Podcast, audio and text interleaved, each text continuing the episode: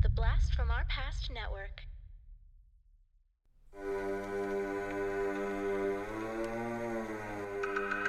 Podcasting After Dark presents TV Obscura, a deep dive into underrated and unknown television shows from our youth. Cartoons, sitcoms, cop shows, and much more. Sit back and enjoy some nostalgic fun with TV Obscura.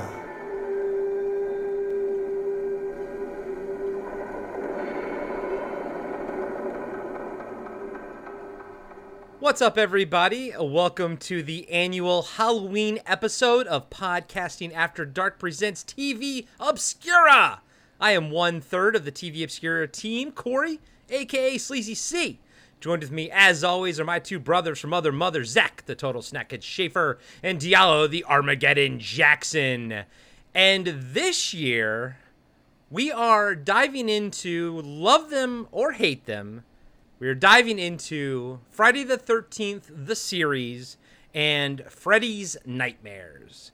Now, it's taken us a few years to actually get to these, but I think that that's kind of appropriate, uh, given sort of my experience with it and everything like that. But um, before we jump all into to the mix here tonight, Diallo, it's been a while, buddy, since we've had you back on TV Obscura. But uh, really happy to have you back and, and the full team here, like Voltron, for the Halloween episode. like Voltron, that's great. I love it. Which line are you, Diallo? Uh, I, I was actually I was actually gonna say something controversial. I was gonna ask, are we the lions or the cars? Uh, I, you know, you know what? I kind of liked the deep cars when I was a kid. I'm not gonna yeah, lie. I do. Like it is a very divisive subject. Like people like they like hate the cars, and I don't get it. But you know, my brain has never really been a either or type of person. I'm like, I loved Marvel, I love DC. I just like, you know, I just read whatever I did. So I, I saw the Lions. The Lions definitely are better. Don't get me wrong, but the cars are cool too. I think I don't remember any characters from the car show. I remember much more of the characters and everything from the Lions. Yeah, yeah. Well, because the cars, it was like there were 15 of them, and they only really lot. focused on the main guy Jeff and a couple others, and and it wasn't it wasn't as like story focused because it had a lot more like characters. Yeah. But the Voltron itself looked cool. Like it looked like the samurai, and it was like kind of heavy, and the way he made his sword I thought was cool. I thought it was a little cooler than the lions. Agreed. But the lions were lions are amazing. Like, you know, I, I think we're gonna have to tackle the non-lion Voltron on TV Obscura one of these days because I do Yeah, want to revisit maybe. that because I remember loving it. Uh, Diallo, Yeah. you didn't answer my question. I so- know I didn't. I didn't. so you know we'll we'll table that for the uh, the TV Obscura discussion. in It's been a while. I haven't been back. I just had to get everything out. I know, I know. Uh, Zak, it's good to see you, buddy, as always. As always, we've been recording nonstop, so I feel like I saw you yesterday or the day before, and I'm I'm so happy that we are finally digging into these series. I think it's interesting that you said love them or hate them, and we're going in order of Friday the 13th, then Freddy's Nightmares. I don't know if there's a connection there. We'll just find out when we have a general discussion whether we love them or hate them. Um, but man, oh man, I'm so stoked to get to the Halloween of uh, TV Obscura. It's been a while. so so guys and gals if you li- for this is for, you know my personal experience with these two shows um, we talked in the past about shows like werewolf and werewolf and uh, and war of the war war jesus war of the War of the World. God. guys it's over i'm done hey, everybody I'm from Michigan. and s- specifically like monsters these were all the shows that i grew up with as a kid um, I, Tales from the Dark side. Tales from the Dark Side too. I absolutely remember both of these shows, Friday the Thirteenth, the series, and Freddy's Nightmares. And I can tell you, I did not watch too many of them, or you know, I didn't watch it too often. Um, you know, my experience, like when I think back about it now, I seem to kind of fall into the zeitgeist like everybody else, where I was like, I didn't want to like Friday the 13th because Jason was in it, and I think I liked Freddy's Nightmares better. But then you hear people talk about it now, and they're like, no, no, Friday the 13th was actually better, and Freddy's Nightmares kind of sucked. And uh, yeah, I, I mean, that, that might actually be pretty accurate. Um, we'll obviously get into the nitty gritty of that in a little bit, but that is to say that I wanted to revisit both of these together because I feel like they're always in the same conversation together. When people talk about one or the other, they always bring the other one up as sort of a counterbalance point to it. And I wanted to kind of put it to rest as to which one I, I think is better. Um, so, yeah, I remember watching them as kids, both shows, but not really caring too much about either. Uh, Diallo, what is your experience with both of these shows combined or separately? Yeah, I mean, I watched both of them when they were on. Um, I was in high school at the time, um, and you know that it was sort of like for me that was like prime horror, like you know existence. I was really, I actually forgot about it till I started watching um, the Freddy's Nightmare, and I I forgot how much I was into Freddy Krueger when I was like I used to dress up like him. I had like I had like a glove with like a clothespins that I put on the tips for the claws. Wow, for That's like a great yeah, idea. Yeah, for like for, for like non hurt, so you don't hurt anybody, but it still looks like it. Yeah, I think I sprayed paint, spray painted them silver or whatever. Great idea. Yeah, I had the hat. I had a, I had this sweater that I wear, and I would just like it would just that was the thing for a while. Like not even Hall- DIY-olo. not even. Hol- That's hilarious. That's good. Not like not even like Halloween. Like I just I, I forgot how into I forgot how into that I was. Let's hear your Um, Freddy would- voice. like, I What's would- your Freddy voice? I would draw it all the time. You know, it's actually funny. I do as I was watching it, I was like, yeah, I used to do a Freddy voice, but I never attempted to bring it back, and I don't. Come on, I can't even remember like a line to say. do it. How about how about uh, uh, what did he say? What did he say? I love screamers. Oh, I love screamers. Pretty good. yeah, I don't, I don't know. That that's a little too deep. But anyways, yeah, I just, uh, I really loved like, and I like it- when we were talking about this show, I remember sending, I to, like I forgot about, I I must have blocked out a lot of stuff from high school. Um, because I, I all of a sudden I remembered that they had the uh, Freddy's uh, greatest hits album, and it was Yeah. like Yeah. he was doing all these like uh, old six fifties and sixties like songs. with Oh like it's. Freddy, Yeah. and I so I was sending it to you guys, and I used to listen. My friend had the CD or tape or whatever, and I would listen to that.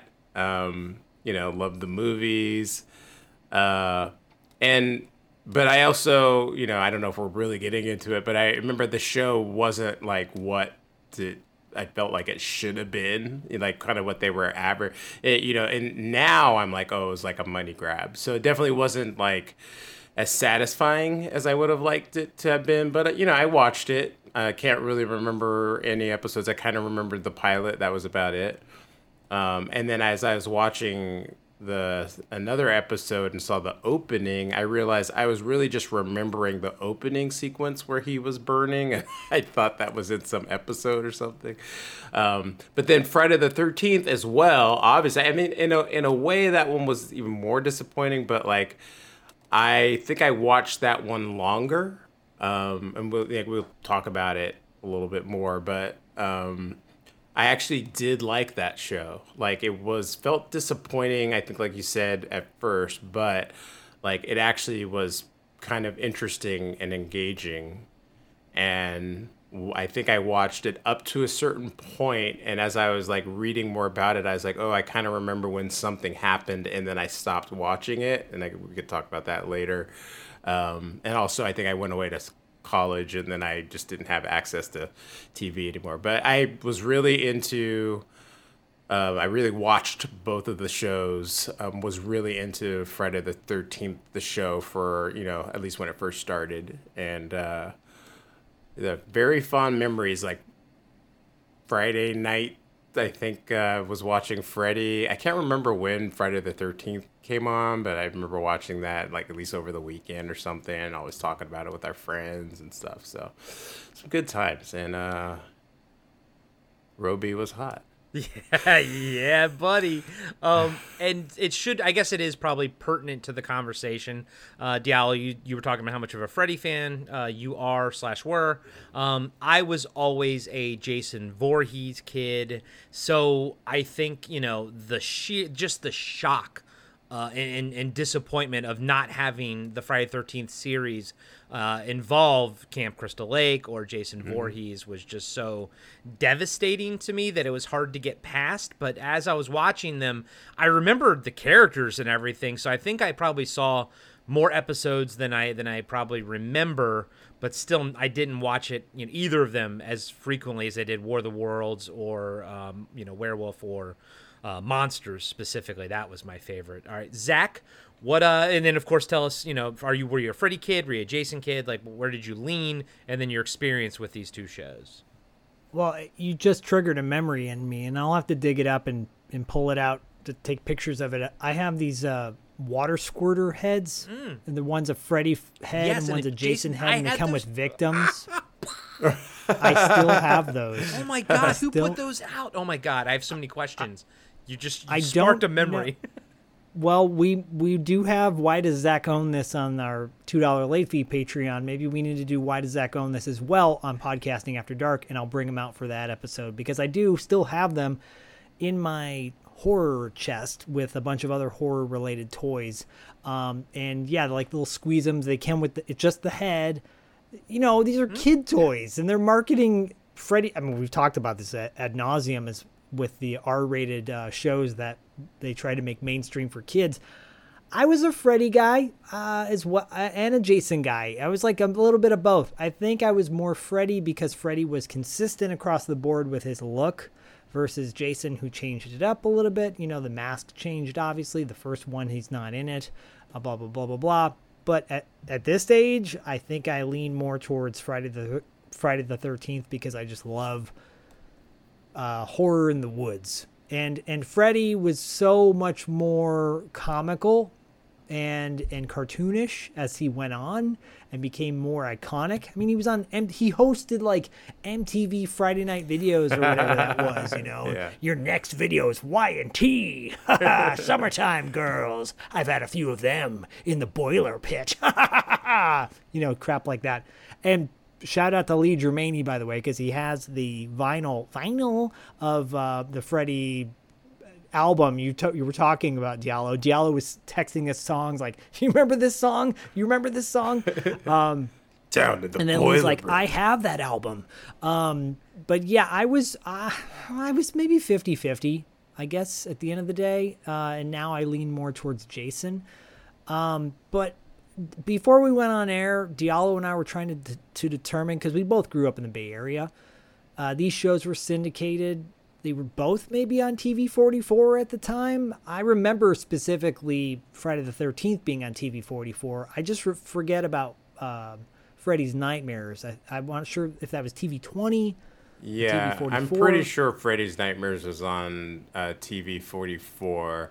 It's actually funny because I don't remember, like I said, I don't really remember what channel Friday the 13th came on or even what time it came on, but I mean, it, it almost would have had to have come on TV 4 because that was.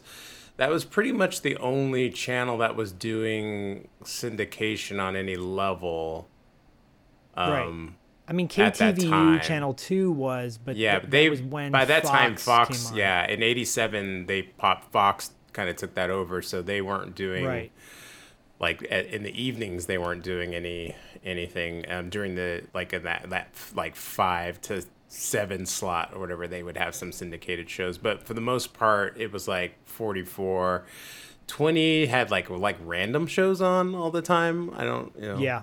And they had their dance show. from Um, yeah, the dance yeah, studios dance in party. TV20. Yeah, dance party, yeah. yeah. And, I- and it just- should be noted that both of these shows uh, were straight to syndication. Yeah. They they were, yeah, and and I mean, I watched both of them. I was a latchkey kid, much like you, Corey, and my brother would go out at night, and I was home alone, and I would watch Friday the Thirteenth, or we would watch it together. And I'm I remember being thor- thoroughly disappointed when Friday the 13th first came on because I'm like, where's Jason? Mm-hmm. Where's Jason? You know, where yeah, where's the camp? Where's the lake? Can we just get a lake at least? Come on, something. And then of Such a course Freddy's switch. such a bait and switch. Um, you know, but this is around the same time. I know Twilight Zone, the series, had come on uh, prior to this, but it reminded me in some like I think in my Mandela effect mind, I was like, oh, Friday Friday the Thirteenth was the series that was like had no connection from one episode to another until I just recently rewatched Right. it, and then my mind was blown or reminded. And then Freddy's Nightmares, I'm like, oh, that was the one that was connected for every episode. And then I realized, no, that's not necessarily the case necessarily. Um, so I think, you know, we'll obviously talk about how we feel about it now. But back then, I actually remember liking Friday the 13th, the series, when I started watching it. Like, I started, I really liked obviously uh, Robey, but I really liked her uh, her her cousin as well, um, John D. LeMay, who played Ryan. I mean, I really liked that dude. There was something about the personality, the chemistry. I think I liked that it was Canadian, so it gave me a vibe of like it was just different. It didn't feel like other run of the mill shows. Um, I don't know. we- We'll talk more about it, but but back in the day, that's my familiarity watching it on whether it was Friday night or Saturday night. It had to be on a weekend. It had to be. It was definitely not on during the Monday through Thursday. That's for sure. Yeah. Yeah. And what we'll do is uh, we'll break it up into two halves, uh, essentially. Um, we all watched two episodes from each show.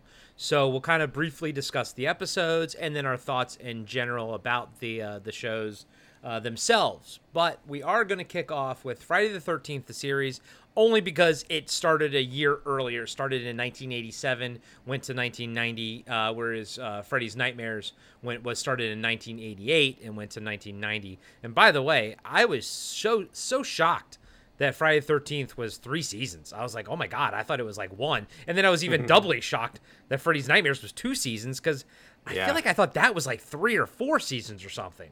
Really? I thought Yeah. it was only one. I was I was surprised it went further. Yeah.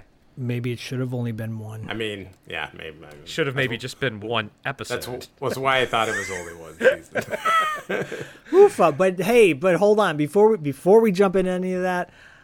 Uh, I mean, well, no, we will just get into it. But when- when we talk about the cast for, I think Freddy's Nightmares wins when it comes to casting overall. oh yeah. maybe specifically the, the episode that yeah the episodes that we watched yeah Dong dong.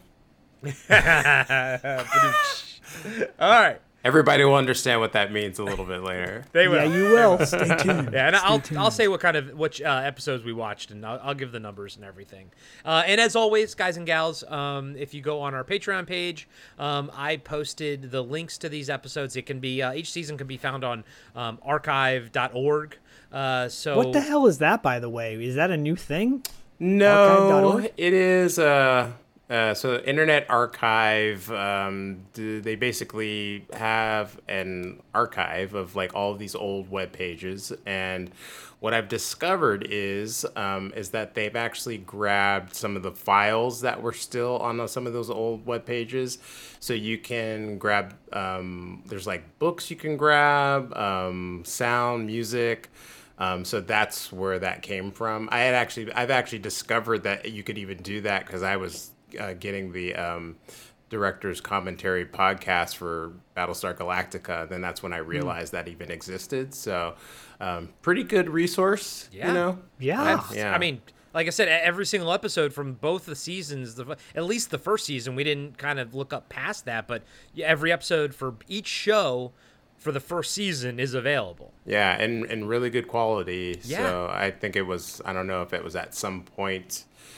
It was on someone's uh, an official site or something back in the early days of the internet when they would kind of do stuff like that before they figured out they needed to make money. Yeah. Um, but anyways, it's hopefully it doesn't get pulled down after this. I know. Yeah, right. I was gonna say like the formatting. The formatting's really nice. The way the the, the pages are set up. I, Yeah. I'm a little. I get annoyed at times with Daily Motion because it's Oh yeah. things are a little hard to find. Yeah.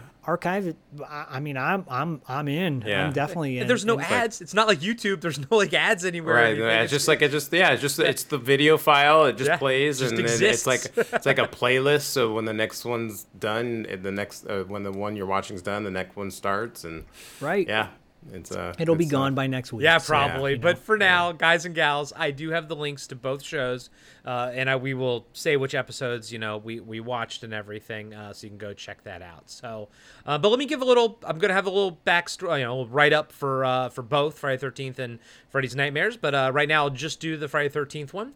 So, Friday Thirteenth, the series, is a fantasy horror television series that ran from October 1987 to May of 1990 in syndication. The series was produced by Frank Mancuso Jr., who produced Friday the 13th Part 2 through Jason Takes Manhattan, and featured Robey as Micah Foster and John Day. What was it? John Day. May. John DeLaMay, John D. LaMay. and John D. LeMay as Ryan Dallion. They play two cousins who inherit an antique store. After they sell all the antiques, they learn that the items were cursed and have to track them down with the help of John Marshak, played by Chris Wiggins. The series was originally titled The 13th Hour, but Frank Mancuso Jr. instead took the name Friday the 13th to deliberately draw in audiences. Despite the title, the TV series has no story connections to the film series, and Jason Voorhees does not make an appearance. Friday the 13th, the series, was nominated for two Emmy Awards in 88 and 89 for, for visual and graphic effects. And in 1990, the series was nominated by the Academy of Science Fiction, Fantasy, and Horror Films as Best Series. So, Zak, can you talk to us a little bit about our probably what our three main leads in this uh, Yeah. show? Yeah, and before we do that, I just want to also point out that Frank Mancuso Jr. He is a prolific producer. Uh, he produced the War of the Worlds TV series as well. By the way, he was the executive producer of that. Okay, that makes sense. Uh, and he's got a history of like, April Fool's Day, um, Great movie. Body Parts, uh, Species, Fled, Hoodlum, Species Two, Sure. Ronin, Stigmata, Species Three. he knows where his money comes from. right? So, uh, anyways, I, I, I just think it's no, worth noting that Frank Mancuso Jr. is he's a prolific producer and should get his due diligence and credit. Um, yeah, the series starred the the three that you mentioned. Uh, I'll just start with Chris Wiggins first. You know who plays uh, Jack Marshak. You said he's a old old school actor. He's been he's done voiceover for a lot of stuff. He was in Rock and Rule, which you if you've ever seen, it's kind of like Ralph Bakshi inspired. I think Ralph Bakshi might have actually done the animation for it. Um, but he did a lot of Canadian stuff. Redwall, which I believe is a Canadian cartoon. Uh, Little Bear. Uh, Babar, B A B A R. Two B's? No, no, one. B A B A R. That's two. I, I thought you meant to, together. Um, so, anyways, Pippi Longstocking, the TV se- TV series, Pippi Longstocking. Na, na, na, na. You know that, right, Diallo? Yeah, a theme I song. mean- yep. You know, I know. You know, Earth Final Conflict. He was in, uh, well, one episode, but um, you know, Never Ending Story cartoon series, which was actually pretty darn good. It was on HBO, I believe, the cartoon series from '95 to '96. Uh, the Ace Ventura Pet Detective cartoon series. He was featured on Sailor Moon, three episodes. So, you know, prolific actor, um, worth noting. But I'll save the best for last. John D. LeMay. I remember him mostly besides this from the same thing I'm sure Corey does. Corey, what do you remember John D. LeMay from? Jason Goes to Hell, but also Tour of Duty. I, I weirdly watched a lot of Tour of Duty as a kid, but um, Totally, ag- yeah, but it's Zak, Zak, were you gonna say totally agree?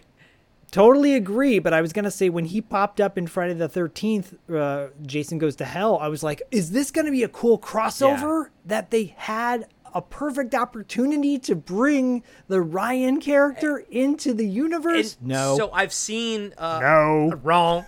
wrong. I've, Wrong, wrong. I've seen fan theories talk about how like he changed the character changes his name and everything and then becomes the you know it is the same character um, but you mentioned earlier that you you always found him likable i had the exact same experience with him i really liked him in jason goes to hell i remember when i was watching this i remember also kind of liking him as probably as a kid too um, but i really like him this go around uh, john de la May. Um, Yeah, yeah, he's he's yeah. a very likable guy, and I think he has good He was- chemistry with Robey on screen. I totally agree. Uh, for the totally agree, I need one more for the hat trick for our Canadian friends out there. Um, New Kids. He was in New Kids, by the way, and we broke down New Kids. I think in our first season of uh, of Yeah. of uh, Jason, uh, Jason goes to hell of, uh, of our show, Pad, and uh, he was in Eddie Dodd, which rest in rest in peace, Treat Williams, Eddie Dodd. Uh, one of us wanted to bring up Eddie Dodd. It might have been you, Diallo, um, or you brought up that John Ritter detective series that uh, that we're, we'll bring to TV Obscura Yeah, eventually. Hooperman. But Eddie Dodd is a show we need to bring to TV Obscura. it only lasted for like one or two episodes. I have it on our list, our TV Obscura master list. I have Eddie Dodd on there. I don't, I didn't even know what it was. Just when you guys shot it out, and I was like, all right, on on the list it goes. On the list it goes. Well, uh, on the list, a movie you might want to put on your list if you're a fan of Ro- uh, Robey is the movie Play Nice. Uh, Robey, I'm going to get to her backstory in just a minute, but I really want to quickly say Play Nice is like a fatal attraction type skin flick. Okay. And um, Ed O'Ross, who plays the evil Russian in Red Heat, you know, and this guy has like a very distinctive nose. He's like the love interest in that. So if you want to see Robey making out with uh, Ed O'Ross, that's your movie. He was also Ed Ross Um, was in Universal Soldier, and I think he was in the um, the Men in Black uh, cartoon as one of the agents in the first season. he was, and he's in a great, very underrated, will go, will come to pad eventually movie called The, Hidden. Yep. Yep. He's got a huge part in that. I think he's on the poster of the like he's the main Yeah. looking villain on the poster. Um anyways, Louise Robey, uh Canadian actress, and but sure it's really her backstory, her personal life that's more fascinating to me. In 1993, well, so she's had a pop star career. She did some pop music. Um, I, I'm, I didn't, I have not listened to her stuff, but I have a feeling if it's as good as Martika uh, Toy Soldiers, then I'm sold. And I have a feeling it'll be something like that. Um, anyways, in '93, she began dating Charles Bu- Beauclerk, Earl of Burford. Bufford. What? Burford, des- direct descendant of King Charles II and his mistress, N- Nell Gwyn. wow. The two met after Lord Burford gave a lecture about one of his relatives, the 17th Earl of Oxford. Oh my gosh, that must have been fascinating. Fascinating. Who is one of several authors named in the Shakespeare authorship question. I have no idea what that is. Anyways, they got married, um, and she had a she had a kid, uh, Baron of Hanworth. their son, their son. Check this out. James Malcolm Aubrey de Vere Beauclerk, My God.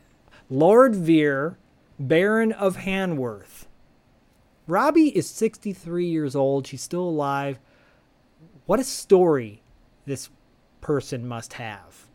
Um, they lived in Suffolk, Suffolk, and then they got divorced in 2001. Oh, that's a shame. Yeah. She was engaged to a guy named Stanley Schaefer, no relation, uh, top fashion photographer in 2000, 2008, and he died in 2010. Oh no. Maybe she's a Black Widow now. Why do I sound 68 when I'm laughing right now? Um, anyways, she covered One Night in Bangkok. I, I, I want to hear that song. We got to find that song. I'm sure it's on YouTube. And uh, apparently, she's in the process of creating a new album. And she had a song on the Money Pit soundtrack, Web of Desire, with the band White Lion. Wow. Once bitten, twice shy, babe. Wow. Um, anyways, I think she's fascinating. She didn't do much outside of that skin flick. Uh, and this. I think And her, this, I think her and hair was in fascinating in this. and Raw Deal and The Money Pit. By the way, Aaron Gilmer, I'm sure, has seen Play Nice. And um, if you've watched Cinemax at any time during the '90s, you too have probably seen Play Nice. you too have seen play. but yeah, that's the that's the general cast, you know. But then we go into like the first episode, which we'll talk about in a minute. There's there's a young Sarah Polley in that episode, and R- R.G. Armstrong from, from Predator and the car. We the recovered the car. car. on, yeah, on on this show. anyway, Jill Hennessy from Law and Order shows up on on uh, from time to time on uh, Friday the Thirteenth, the series. Jill Hennessy, of course, from the first seasons of Law and Order. Yeah.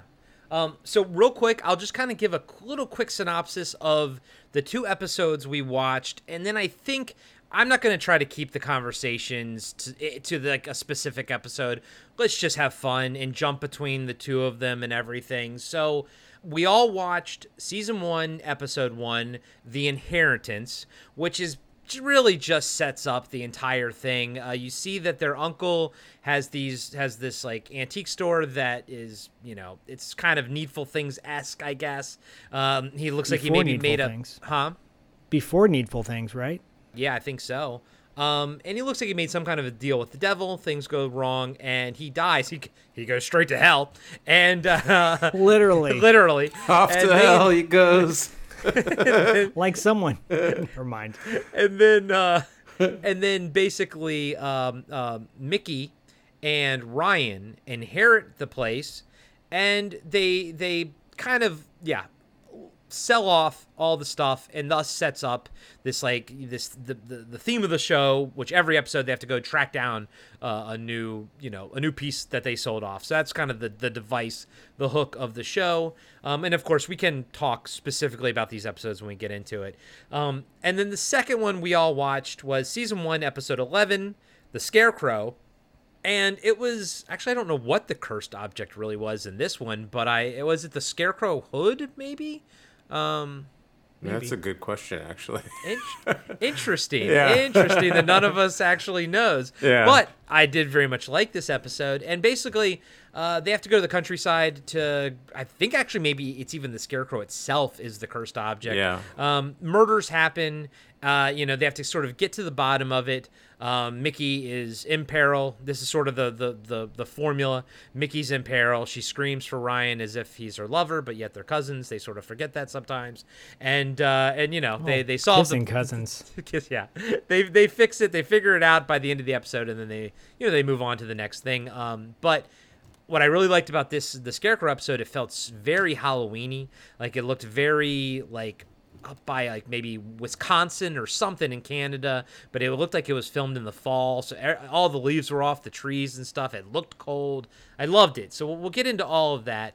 Um, but uh, Diallo, open discussion at this point, my man. Where do you want to take us with uh, with these two episodes, or just Friday the Thirteenth in general, the series? I mean, so like I think I I talked about it a little bit earlier, or I kind of jumped in when Zak was talking, but it, it very much felt like a bait and switch when I that first introduction to it because obviously Friday the 13th was high in the mind of every adolescent at least boy um, at the time so And he knew that, hence why he changed the name Yeah. to to, to kind of actually literally grab the that audience. Right, and like Yeah. I'm today's years old when I found that out, and, and I was like, oh god, that's that's why, that's why. Um, another one thing that's interesting is there was a show on Sci-Fi called Warehouse 13 that I remember when it was on, and I remember going, this is just like that Friday the 13th show. And now I'm like, yeah, and it, and it was called the 13th hour, so it definitely was quote unquote stolen from that, you know? Um, anyway, um, but yeah, I, you know, one watching it now, I I always remember the theme song, and the music, and how the show opened. Yeah, me Um, too. And um, watching it now, especially versus like the Freddy one, like the quality, it like it looked like they actually had put money into it, and it was like, it was almost like one or two steps below the X Files in the first X Files season. When you watch, if you go back and watch the first X Files season, it, like it, it, it's not super high budget, um, but it definitely like X Files is a little bit more refined from this. But it was like this show could have been on that level if it had come out maybe like a few years later on Fox, you know. Um, but yeah, like it just it had a had a nice look to it, a nice feel. It was a little moody. The um the pilot, I mean, you know, every I think as we go over a lot of these shows, the pilot isn't necessarily indicative of the mood of what the rest of the episodes are going to be. Little bit of it, it's a little interesting because the show's kind of like like anthology like. Um, but this one has more of the setup, so it, it's a little bit more grounded than you normally would get in later episodes with like the spooky. Um, but when it gets to the spooky, it's pretty spooky. Yeah. So um, yeah, like the the the doll was like I mean like classic doll storytelling. Um, it was very uh, Annabelle esque, and we should say the sort of the the you know even though there's a bunch of cursed objects that get let loose in the first episode, they focus on one, which is this doll that like a ten year old Sarah Polley uh, gets, and it's very Annabelle esque. You know, you can totally. I mean, because the, An- the real Annabelle story existed before this show, so I wouldn't be surprised if they sort of tuned in on that for this. But then I also see maybe some, you know, inspiration from the movie Annabelle. You, you know the people who wrote Annabelle the movie saw this back in the day. They, you know they did, Yeah, and I think there was some inspiration there. Yeah. Yeah, so it was I mean like I was I was finding I was finding myself enjoying it a lot and as I often do with watching a lot of these shows, I started to envision like I could see the the pieces that could have been boosted or changed. Like part of part of why it fails is because of the time that it was in where the the storytelling wasn't quite on point to get it to so it was as they were setting things up it was like some things were a little too easy um, you know um, shows weren't really into doing story arcs so it was interesting that they were doing a version of that here um, but ever since everything was geared towards kind of like being able to watch it out of order um, you could do that um, i do remember in as I I remember I stopped watching it and I don't remember precisely why. And as I was reading about it, I remember something made me mad. And then as I was looking at like the history of the show, I realized that Ryan was like killed off or jettisoned from the show in season 3, and I think that that's when I stopped watching it. It's like when he was gone, it just kind of like changed because I felt like there was like this, the relationship between him and um, uh, Mickey was like central to the show, and there uh, there was like they were getting closer and closer, and then he was gone, and it just kind of like kind of lost me after that. You, mean the whole will they, won't they cousin thing? yeah, apparently they were making it very clear in the in uh, everything I read that they were like cousins by marriage.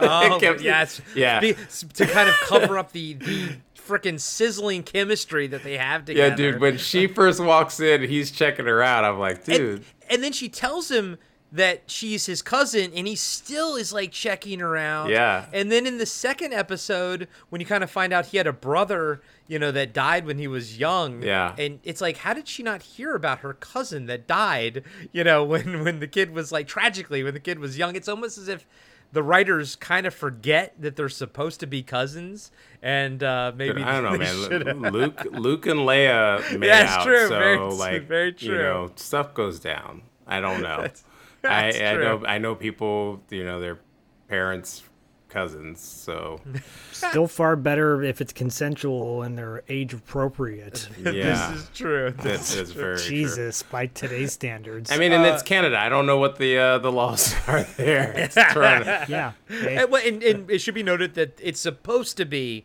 Chicago is where they're they're based. But yeah, it's definitely Yes. uh, Canada. Good Uh, luck with that.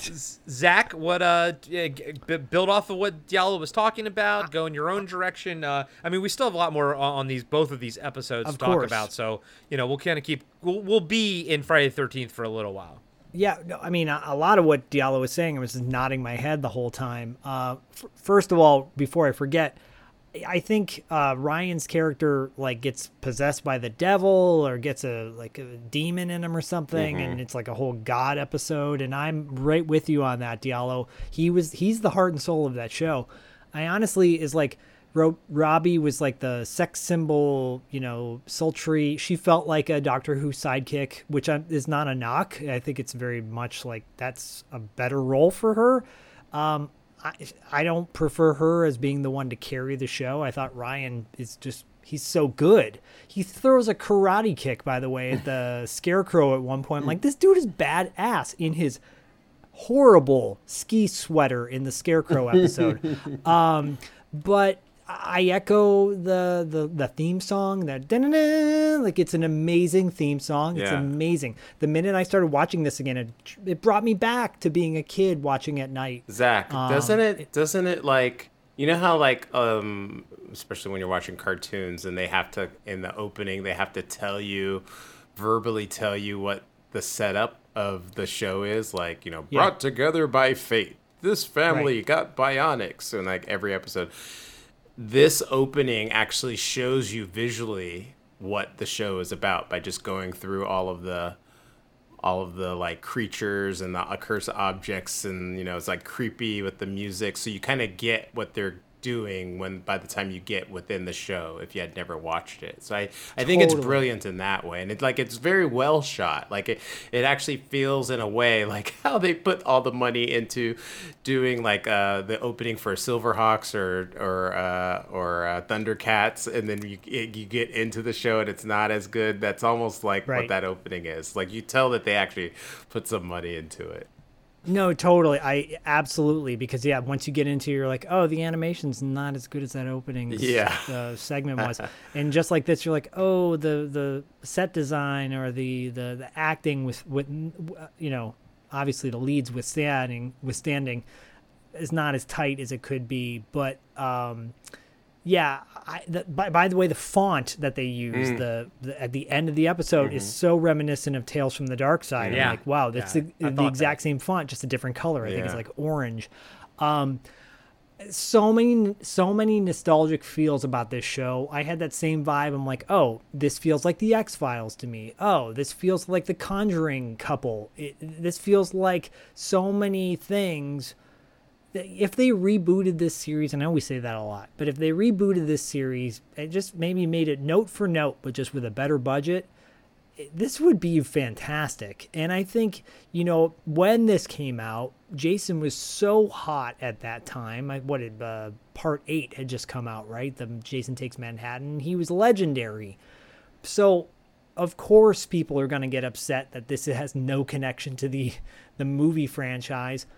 But if this had come out at a different time, it would have been well, I, maybe the same as Halloween three when Halloween three came out, and it was like, where's the connection to uh, M- Michael Myers? It's the same kind of idea if you think about it. It, it, it. Like they're trying to branch out, they're trying to just capitalize off the name. I get that, but immediately I'm like, the the tone is great. Uh, I love that the uh, the Uncle Lewis, yeah, like goes straight to hell in the first episode. Literally goes to hell, guys. Like there's it. a You see it portal to hell. You see it happen, and then that doll is creepy as hell. Uh, Sarah Polley is the most annoying little kid, and, and so she's a good actor, I guess, because I think that's what she's supposed to do. The ending of the first episode is brilliant, where they they all go, "Oh my god!" and that's how the episode ends. You're like, "What? What? What's gonna happen next?" Yeah. uh, and then and you know Diallo chose Scarecrow, and I mean I didn't know which way to go. I'm looking at the cast, and everybody from like Tia Carrere and Vanity guest starred on this, and a who's who of like television actors and screen actors at that time, and a lot of Canadian people, but obviously not. Um, so now I'm like, I want to watch this entire series, but Scarecrow was creepy as hell. The Scarecrow looks like the Gimp uh, fused with a scarecrow. Yeah. It- it's the it's the coolest looking scarecrow I've seen. It- It's like the guy in the collector, Yeah. the villain in the collector. Yeah. It's like a leather looking mask that he has on. Um, there's beheadings.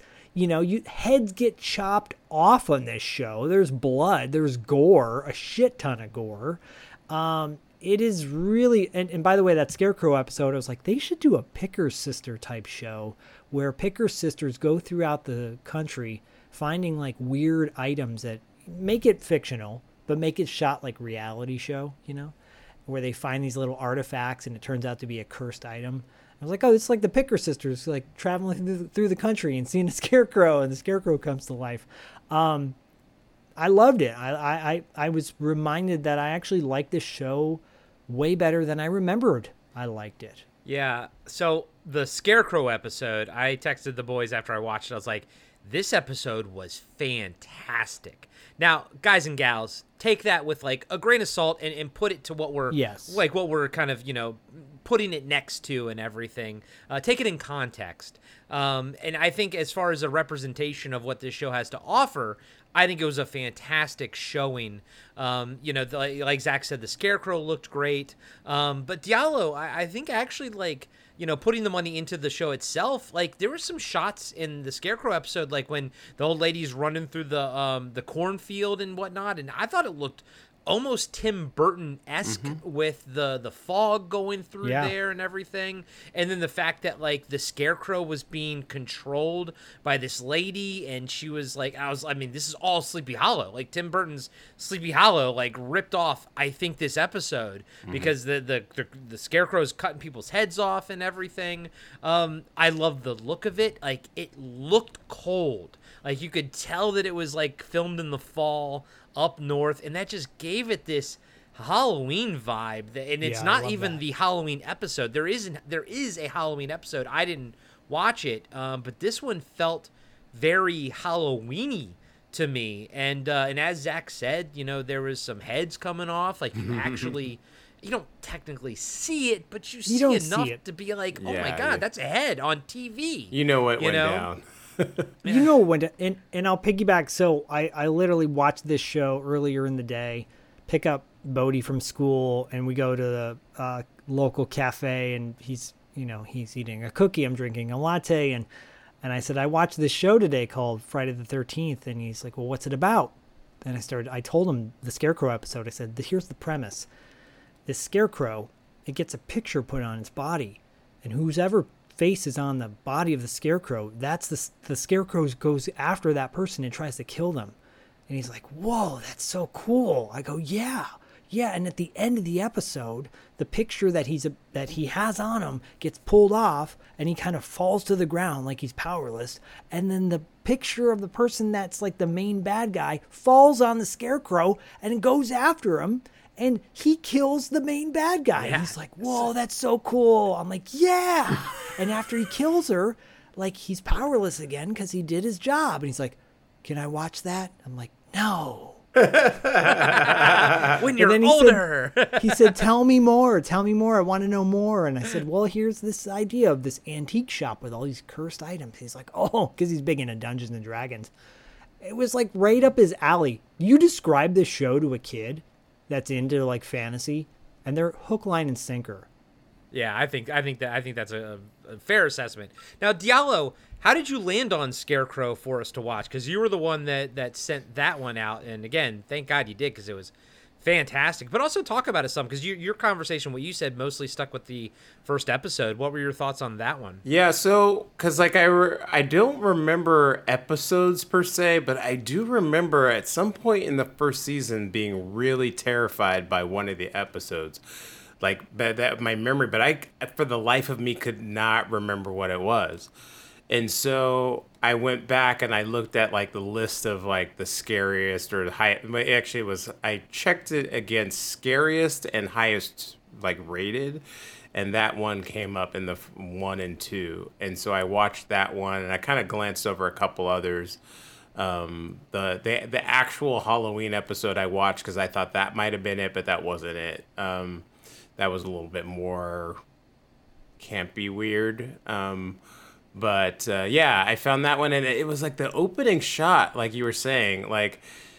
I, at first, I was like, "Oh, they're on location." Like that, and I actually had Yeah. this feeling like like when you're watching old school Doctor Who, and whenever they were like outside it had, and they shot on film, it just automatically looked more like prestigious than when they were on set and it was in video. That's how I felt like as soon as they were like outside, it just it took on a whole other field. It was like you said, like you said, it was creepy, and I didn't have that feeling like they're on a set somewhere, and it, it was um, fabricated. Um, so yeah, I uh, it just it just like it had slasher vibes. It was like Yeah. you know um, I think and in terms of it being called Friday the 13th like at the time I didn't I like that was a couple days ago I didn't realize that this show was never connected at all like in any intention I just it was just made to capitalize on the name but uh I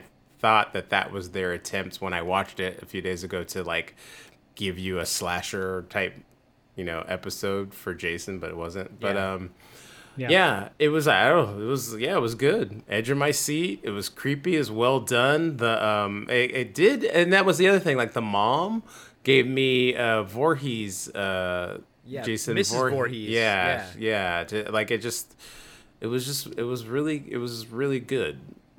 Yeah, it, it was. Again, Yeah. like I said, I texted the boys. I was like, the Scarecrow episode was fantastic. Yeah. So, I mean, I highly recommend people watch that one. I will say that, like, aside from the fashion, which I love, and uh, and Robey's amazingly massive wall of hair that she has, um, and my God, she's she's stunning, stunning.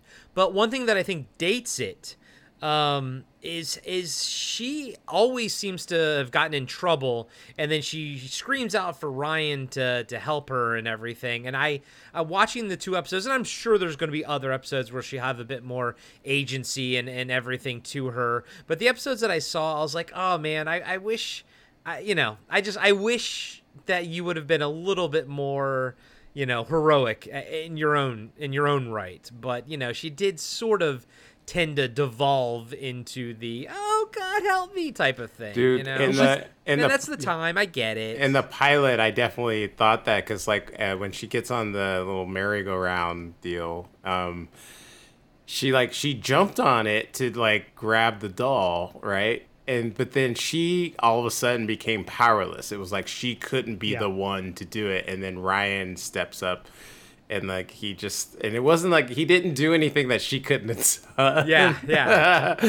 Yeah, and I just was like, oh yeah, this is it's definitely they had to like make her all of a sudden helpless, and yeah. You're like oh yeah ni- 1987 oh, yeah, yeah. I- i mean she falls into that that typical trope and you're just like she, i will say that's one of the downbeats of the show where the thing that draws you back is like the banter sometimes between the two of them. It gets a little annoying she comes across. Her character is snobby and annoying.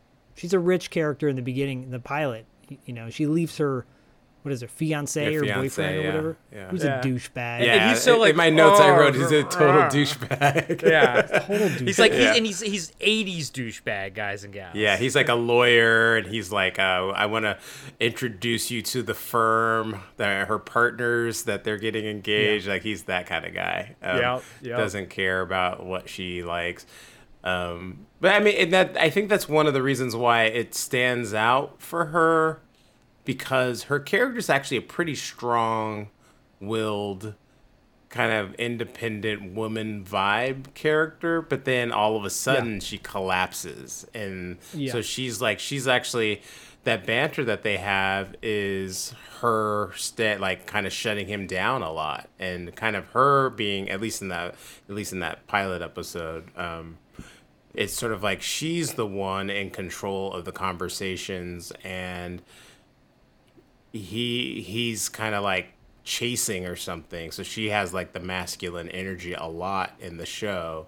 But then when the when it comes down to the wire all of a sudden she just like loses it all and she she's helpless and she can't do anything for herself, and then Ryan steps up and kind of saves the day. And you With know, karate kicks. Yeah. karate kicks. Yeah. I was like, damn, that's a sweet kick. because he's the- not a very he's not a very like masculine character right so then No. so then it just seems odd that all in those moments all of a sudden he's like take charge but which is yeah, Yeah, yeah, yeah. which is kind of like I think something I liked about his character. It's like he's very non-assuming, but then he will take charge Mm-hmm. at times when he needs to, which is kind of cool. yeah And by the way, uh, th- in that Scarecrow episode, it's nice to hear the word hullabaloo used in a sentence. what's all the hullabaloo I, I did write down. guy- yeah. I, I did write down a a, uh, a quote from that episode when that lady, the like the bad lady controlling the scarecrow, uh, she sets up this like red herring. Um, this guy who can't really talk, he clearly is supposed to be like mentally challenged, but uh, he has a thing for Robey, and she tells him she goes, "Gotta break her before you can ride her," and then she goes. Break her good, and I was like, Jesus Christ! And the follow up to that is his father, the the boy's father, saying, "That's our boy. That's our business." yes, I know it's crazy. Um, so So if anyone ever says to me anything about Bodhi, I'll go, "That's our boy. That's our business."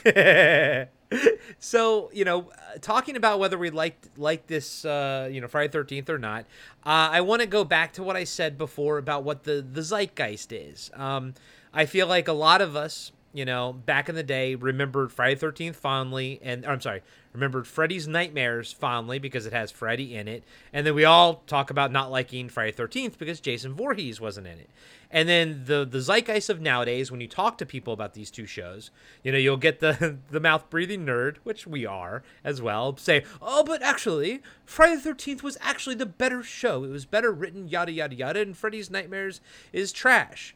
And um, audience you I'll can't you- see it but corey's pinky was out when he was talking. yeah, absolutely, is out. it was, and, and he has a pencil mustache now. and I was playing with it. And uh, you And know, a we'll talk, we'll talk about uh, Freddy's Nightmares when we get to it. But I will say that I thought Friday the Thirteenth was damn good.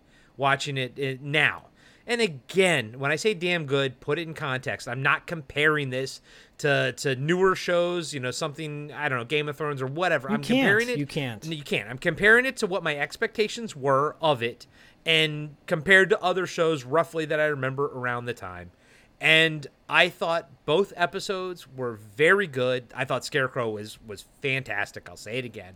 Um, but what kind of kept me locked in was again their the the rapport between the two cousins. You know, they had a great chemistry. I, I don't I don't care. They had a great chemistry. I liked uh, Ryan. I liked Mickey. Uh, the the third guy wasn't in the Scarecrow's episode, so I didn't really have much to kind of go off on him. that was But- interesting that he wasn't there actually and they, they kind of Yeah, 'cause mentioned he's that he's he's following his own angle on a different sort Yeah. of thing. So I like at least they mentioned that.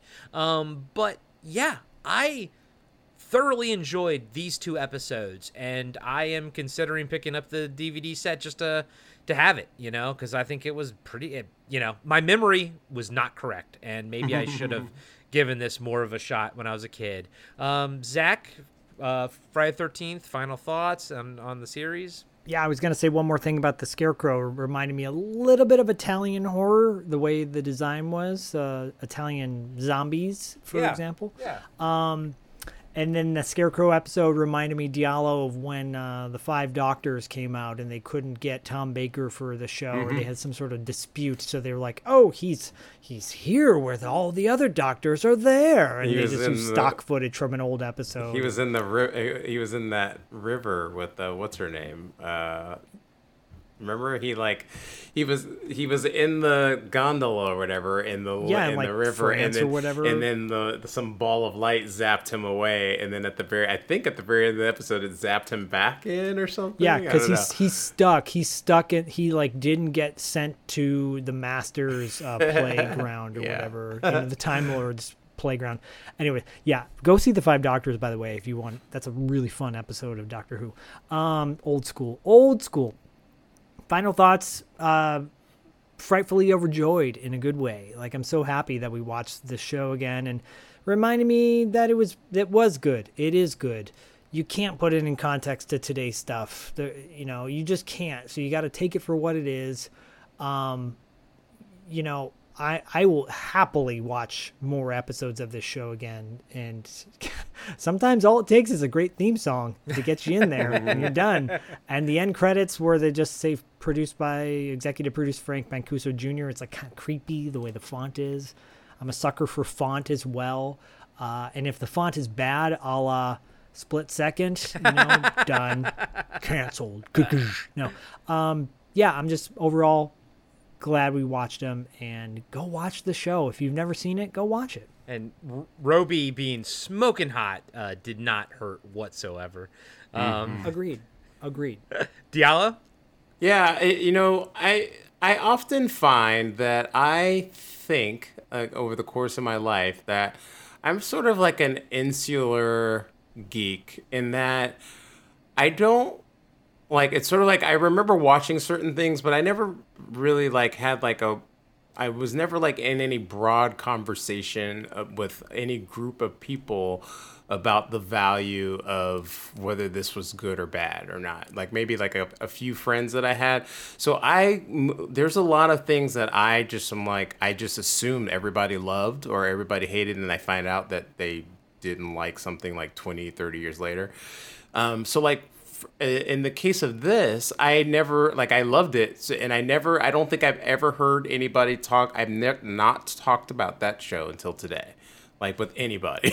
and so my so I went away from it just being like, oh yeah, I loved the show, and like there was like and there was never not anything about it I didn't like. I remember getting over the fact that it had you know nothing to do with Jason Voorhees pretty early, and I just was like, oh, it's its own thing. Um, but I still like I watched it for at least a year and a half or two years, and um, and then you know we'll talk about the other show, and I I had my opinion about that right out of the gate, and I've always held that opinion. Um, so the uh, watching this again, it was more of just like reaffirming like what I liked. Like I was like I used to like this show and like I still like it and I was seeing the value in it and how it did things and what it did. I probably a little bit more open to it now because I'm like I'm not like you know, oh, it, where's Jason? Where's the hot? You know that that stuff isn't Yeah. there, and um, so yeah, I, I thought it was great. I, I do think you know often I I think ha- like they could do a remake, but this is one of those ones where I actually think if they did a remake, people would be like, oh, you're just stealing from X Files and Warehouse 13, yeah. with people not realizing that those shows probably took from this or um, uh, like. Uh, Kolchak Night Stalker is that the Yep. Yeah. yeah Yeah. like uh, like so you know so it's like I, I find that like when um John Carter of Mars came out like people were like oh you're just stealing from Star Wars and it's like no you don't It's like, no, you don't a- understand. Star Wars stole from, from Flash Gordon, which stole from John Carter yeah of Mars. yeah you got no, you, got it don't get all backwards I feel like too they need to just slap a pre uh, a, a, a like a little comment in the beginning of these if they reboot a show like this uh-huh for everyone before you start hating this show just know that the source material came out way before all the things you yeah love way way before yeah yeah Yeah.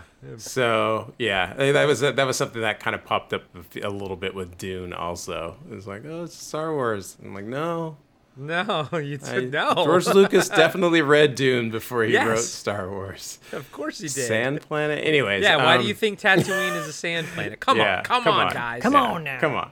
Anyways, so uh, uh, so you know, I, I, I but I, it is a, it is a show that I, that I do think like if it was actually able to be done today, it actually could be a, a really good show because we will.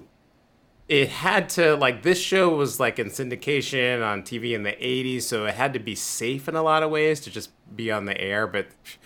Like, dude, like I remember watching The Walking Dead when I watched it those first couple seasons, and like they did stuff far worse on TV that you could do in the movies, you know, Yeah. in terms of like the gore Right. and stuff. right And so you could do this show and actually make it like legit scary um, and get creative with the cursed objects and kind of really go in there and put your main characters through the paces. But for what it was at the time, it actually like like I said, I think it was like kind of like um, a spiritual um, ancestor of like X Files, which came out just like a few years later. Um, Yeah. So out of Canada, no less. So yeah, I I really dug it, and um, I you know I'm gonna keep watching a few more episodes. I really like I want to find that one episode that scared me, but I can't like I don't remember at all what it was. Please So, let us know uh, which one it is when you do find it. Yeah. Yeah. Uh, all right. Well, I think uh, I think we all I think we all felt pretty much the exact same way about Friday the Thirteenth, the series. So let's see if we feel the exact same way about Freddy's Nightmares. Let's see. Hey, everybody. Co host Corey here. I just wanted to take a second and say thank you to all of our Patreon members who help support the show. Each month, they get access to The Carpenter Factor, Wrap Up After Dark, and all kinds of other fun exclusive content. You can sign up for our Patreon over at patreon.com slash podcasting after dark. Again, that's patreon.com slash podcasting after dark. Other ways you can help support the show and help us grow is leaving us a five star review on Apple Podcasts or Spotify. We also have a merch store where you can pick up a t shirt or two, as well as some other fun items. You can find every link to our podcatchers, to our merch store, to Patreon, everything at podcastingafterdark.com. That's podcastingafterdark.com. Now back to the show. Freddy's Nightmares. Freddy's Nightmares is a horror anthology television series which aired in syndication from October 1988 to March 1990. A spin off from the A Nightmare on Elm Street film series, each episode is introduced by Freddy Krueger, played by Robert Englund, and features two different stories. Only eight of these stories featured Krueger as the antagonist, though. Freddy's Nightmares was produced by New Line Television and distributed by Lorimar Telepictures, then Warner Brothers Television. Similar to the Crypt Keeper, Freddy Krueger's primary function is to host the series. He is featured in regular bumper segments where he comments on the happenings of the story, culminating in him giving a quick and usually eerie epilogue at the end. One element that made the series unique is the two tier story approach. Most episodes feature two different stories that each take up the first and second halves. The second story, however, is usually built on a character who played a minor or supporting role in the first story. It should be noted that A Nightmare on Elm Street Part 4 would be coming out in 1988, around the same time uh, that this aired. So I think that was September, October of 88, and this came out in 88. So that kind of puts into context where Freddy or where A Nightmare on Elm Street was at this time. So I guess when this was in development, there was pretty much one, two, and three were out, and then four was coming out pretty much at the same time. So the two episodes we discussed were season one, episode one, No More Mr. Nice Guy, which is pretty much a, a retelling because we've seen it in some of the movies or whatever, but it's pretty much the origin story of Freddy Krueger.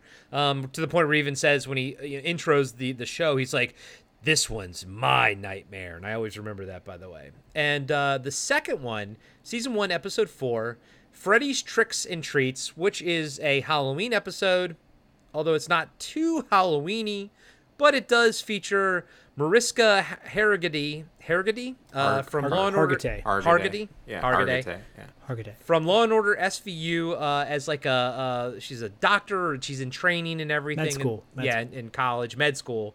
Um, there's some. Uh, there's some stuff I don't know. It's Gong gong. I hated this episode. Anyways, It was so gals, traumatizing. She went to the special victims unit in New York City after this. I know. so the first half of it is more focused on her um, kind of overcoming a trauma from her past. And then the second half of the episode, she's in it, but it's kind of focused on her and these other people who are studying her dreams to see sort of what's happening with Freddy. Um, so that's sort of the two episodes we watched. Uh, Zak, take us off into any direction you want to. Well, I, I think out of anything, out of anything, good or bad, this show has to offer, uh, one major positive is the casting of this show. Uh, this show in 44 episodes it has a who's who of 80s and 90s and future stars, including um, Todd Allen, who we love from Witchboard, uh, Sandahl Bergman, who we love from Conan. Uh, you've got Tony Dow, who was from Leave It to Beaver. Um, you've got Andrew Prine, uh, who has been like he's a character actor who's been in everything from you know the Eliminators to uh, Lords of Salem. uh, Tracy Walter, who we love in Out of the Dark, Yeah, he was also Bob the Goon in Batman.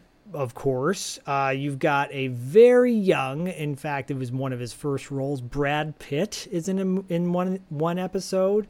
Jeffrey Combs, uh, Jeff Conaway from Grease fame, of course. Rest in peace. D- Yes, Charles Cyphers, who we love from so many Carpenter movies. Go check out go check out the Carpenter Factor on patreon.com slash carpenter factor. Sorry, patreon.com slash podcasting after dark Yeah. for more info about that. Uh, Um, William Butler from uh, Night of the Living Dead, the remake, uh, is in it, and our pal Diane Franklin. Of course, uh, Bill Moseley, you know, Chop Top, the, the man himself, uh, Leah Ayres from Bloodsport fame, and of course, uh, Maniac, uh, not Maniac, but um, oh god, uh, The Burning, and you know, uh, uh, like like a who's who, a who's who. Kyle dude, uh, Chandler from uh, Friday Night Lights, uh, my There you go. second favorite show of all time. John Cameron Mitchell from Hedwig and the Angry Inch, who, if you've never seen that movie, you should. Lori Petty, Lori Petty, Yvette course. N- Nipar from uh, Dr. Mordrid, uh, and she was also in Adventures of uh, Buckaroo, uh, Oh. not, not Buckaroo Banzai, Brisco County Jr. Um, but yeah, Yes. Yvette Nipar, she was a Canadian actor because I think this show is another one of those Canadian shows. as Tim well. Russ It- from my most hated Star Trek, sh- second most hated Star Trek show, Star Trek Voyager. There, you, there you go.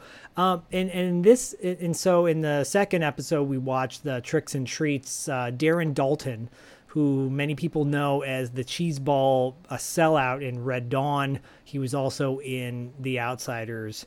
Um, he we interviewed him on two dollar late fee. If you're in, if you're interested in checking out that one, Is he the But one yeah, they execute because he gave them up? This is the Yes, mayor's he has son. the Yeah. the mayor's son exactly it, it, is like a it is literally a who's dick miller. I mean like we could keep we could keep going on this list. It's a who's who of amazing people and of course headlined by robert englund um yeah so the first episode uh no more mr nice guy which i always associate with shocker directed by wes craven. Right. uh, and and and I think first of all the the TV reporter is like a John Tesh with dark hair and a mustache. I'm like, is that John Tesh? It's not John Tesh. And Zak, let's before we even go any further, let's mention that the first episode, the pilot episode, No More Mr. Nice Guy, was directed by Tobe Hooper. Yes, and uh, actually, the in the second episode, Tricks and Treats is directed by Ken Wiederhorn, who did Shockwaves, Return of the Living Dead Part Two, Oh yeah. yada yada yada, and yada yada yada. So uh, Ken Wiederhorn actually, I believe, directed seven episodes of this show. Um, so you know, thank you or no thank you to Ken Wiederhorn. Uh, but we love Shockwaves, obviously, and Return of the Living Dead too. Uh, so something that really stood out to me, and I, I'm like, oh God, is this nitpicking? Maybe it is, maybe it isn't. And it's something I've always really bugged me about the Freddy Krueger series. Is it's like so cartoonish at times, where Freddy Krueger is like on the stand in trial, and he's wearing his, he's got his hat and he's got a sweater on, and I'm like, why is this guy not wearing a prison outfit? Of and course. of course, they don't shoot him from the face. I think, I think overall, Freddy uh, Robert Englund shot his scene separate from everybody. I don't think he's ever in a scene with anybody to the point where like if he's on his back looking up at a character, like in the second episode we watched, it's a totally different set that he's in. You know, whatever. It's way back in the day, low budget. Um, Yeah, but no. I, but no, There's no, I- yeah. Like I, I, will, I, have. I have some stuff to say. yeah i really i actually i i i think from a nostalgic perspective i think people will be like oh i love that show it's not a good show. Oh, by the way, Diane Franklin. Shout out to Diane Franklin because she's in an episode as well. Oh, and uh, Joyce Hyser from Just One of the Guys, and that's directed by Lisa Gottlieb. So Lisa Gottlieb, who directed Just One of the Guys, did an episode of this show with Shari Shattuck from Death Spa uh, as well. And yeah, I, I, just I think from a nostalgic perspective, I can see why people would pop boners over this movie, uh, over this TV series. But I mean, it's a show.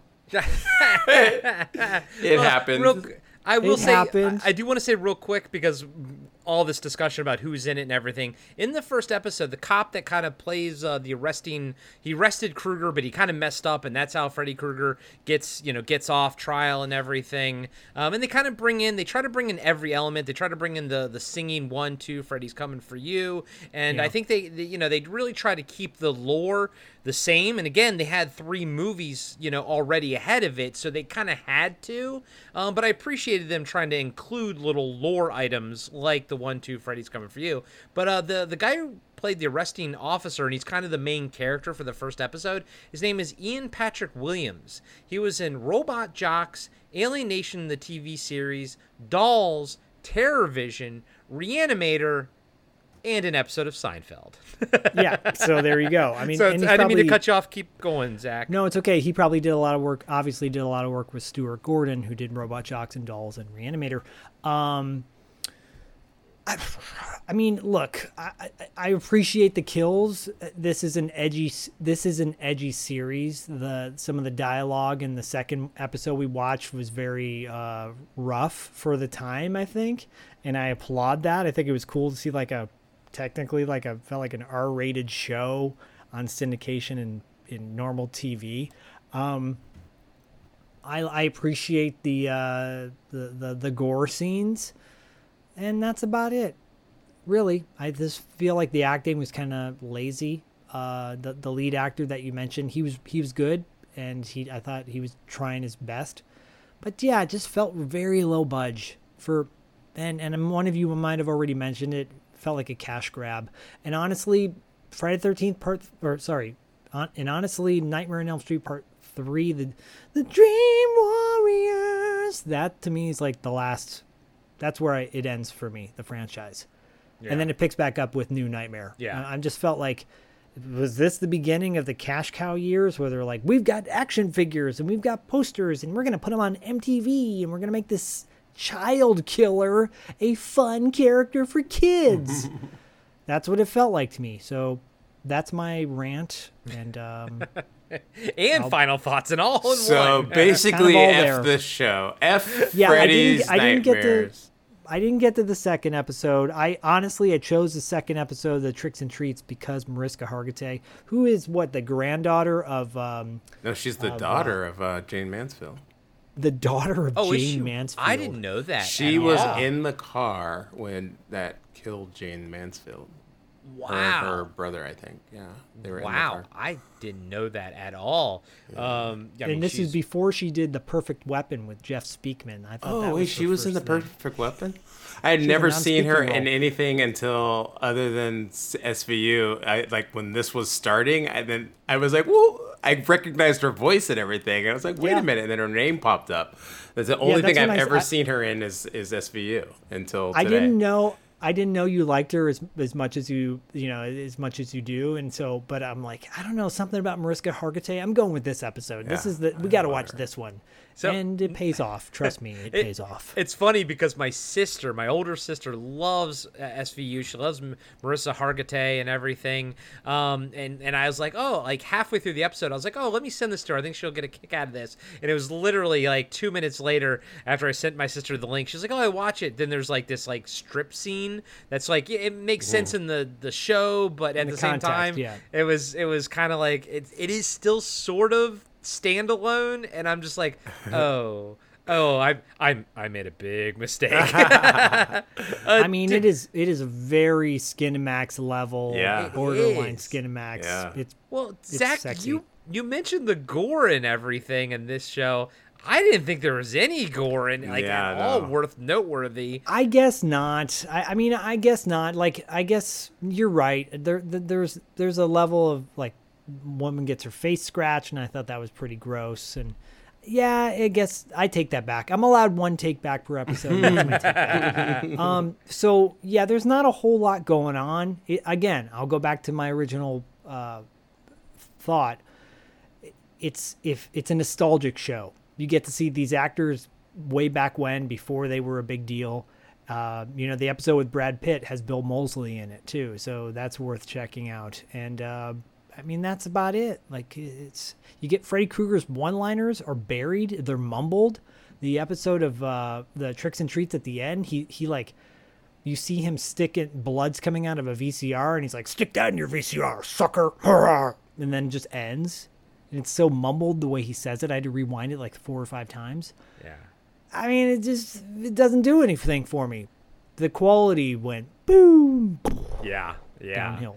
D- My, uh, but I'll turn it over to you guys. Diallo, yeah. thoughts? Diallo, can you can you bring this up at all? Not, I, not really. Like I, I don't. You're like, don't put that evil on me. yeah, it's like so. I don't. I never had any disdain for this show. Like, I just remember. Like, I remember being really anticipatory when I like, oh, Freddy's Nightmares, and I remember like that Friday night watching it, and then kind of like feeling a little deflated, and then. um but at least it was like that first night. I think it, it was about Freddy.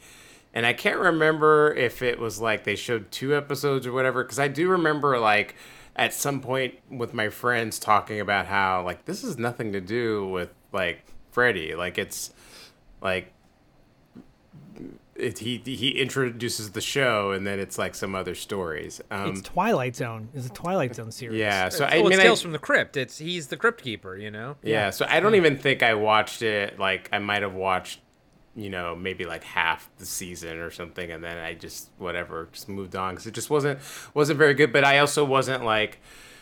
Uh, at that time in my life, I wasn't like the critical a hole I am now. So I just kind of was like, oh, it's like it's whatever, it's stupid, and then I just moved on. I was watching whatever. This is this was like 1987, whatever that first year, Yeah, 88. yeah, So I mean, 88, that- like, yeah. dude, there were so many things I was watching. Like, I was just so into wrestling at that time, and you know, uh, cartoons, and so it just that just kind of shifted out. Um, but I always remember have you know I watched it. I really loved it. There was one thing though, and you guys probably can clear it up for me is in the movie series like and i only realized this now because i i really liked the idea of the pilot episode of freddy's nightmares because i feel like it was the first time they like showed showed his like the like the trial and confronting the parents and like getting burned and that stuff. And they were i feel like there were only glimpses of that in the movies Yeah, and Yeah, like also, Fre- also in the movies, I think the kids burned him. Was it the kids of? No, Elm it Street was the no? adults. No, it was the adults. I, I think, funnily Yeah. enough, um, the the pilot I think was fairly accurate to the quote unquote Freddy canon and everything. Yeah. Um, what I think what you're thinking of in the movies, we never really saw the full trial and all that kind of stuff. Yeah. What I- what we did see um, was like that one. I think that was with Freddy's Nightmares when we saw um, a young Freddy Mm-hmm. uh, being like beaten on by his dad, uh, who was played by I think Alice Cooper, um, and the guy who Yeah. played young Freddy, uh, Tobe Tobe Sexton. Um, I used to actually work with that guy in Santa Monica.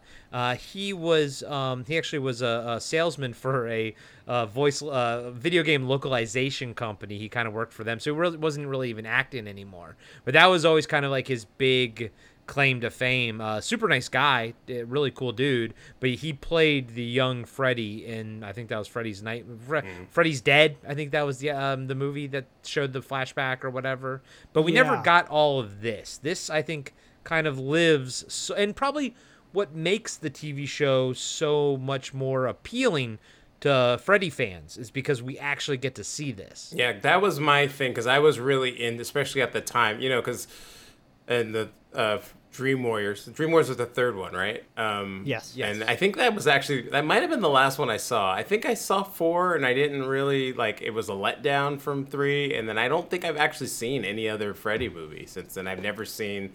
Fre- uh, Freddy's Nightmares, the the one that came out in '98 or whatever that Wes Craven Yeah. came back and directed. Um, that one's good. I like that one. yeah, I heard that one was good. I just never like by that time. I just it was like over for me. But I remember that I remember Dream Warriors was like it was like a movie where they they started to like plant these seeds and that like there was this lore that like oh this is how he came to be and um and they kind of like touched on it in a mysterious way and but they didn't really they they left it up to you to kind of interpret the details and um this episode actually like actually shows that to you. So i appreciate that. And i liked how they rolled that into it being about like the sheriff or dad or cop or whatever and how that affected him. Um but then i remember watching later episodes and it was just like random stuff going on and it was pretty disappointing and didn't care. And just kind of like lost interest in it. Um but uh i don't know. Like i i i feel like the whole the whole the bits with like Freddy doing his one liners and stuff um, that's like to me that's what he that's what he was. So that doesn't like bother me when I like even when I was watching this one I kind of I was like oh yeah he used to do that. That's right. Um and but that was that was the thing that set him apart from all the other slasher Yeah. uh, characters. So that was you know he's like wisecracking. He's like he's like an early uh, version of uh, of Deadpool or something. Um, Yeah. so anyway, um, yeah, but it, it it wasn't it wasn't it wasn't like good, but I didn't think it was terrible either. Like it didn't like make me like angry or anything. um, what the, there there's something that I'm think I I kind of mentioned yesterday was like in relation to Star Wars actually.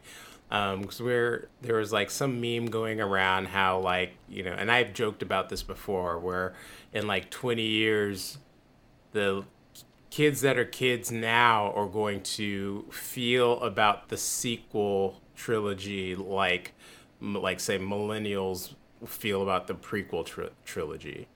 And i kind of was like yeah nostalgia is much more powerful than quality right Yes. and Yes. so like in relation in relation to this show it's like I, the nostalgia definitely is much more powerful than like the quality. So as I'm watching it, I can see how like the, the production value, it just everything about it just feels like I can't tell you where or how, but it feels like they're cutting corners everywhere. Yeah.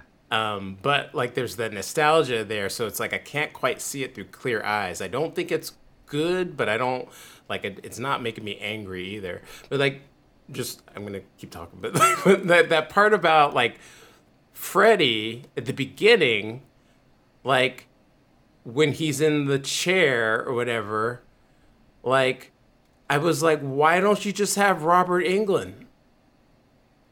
Like Exactly. they why like he's there.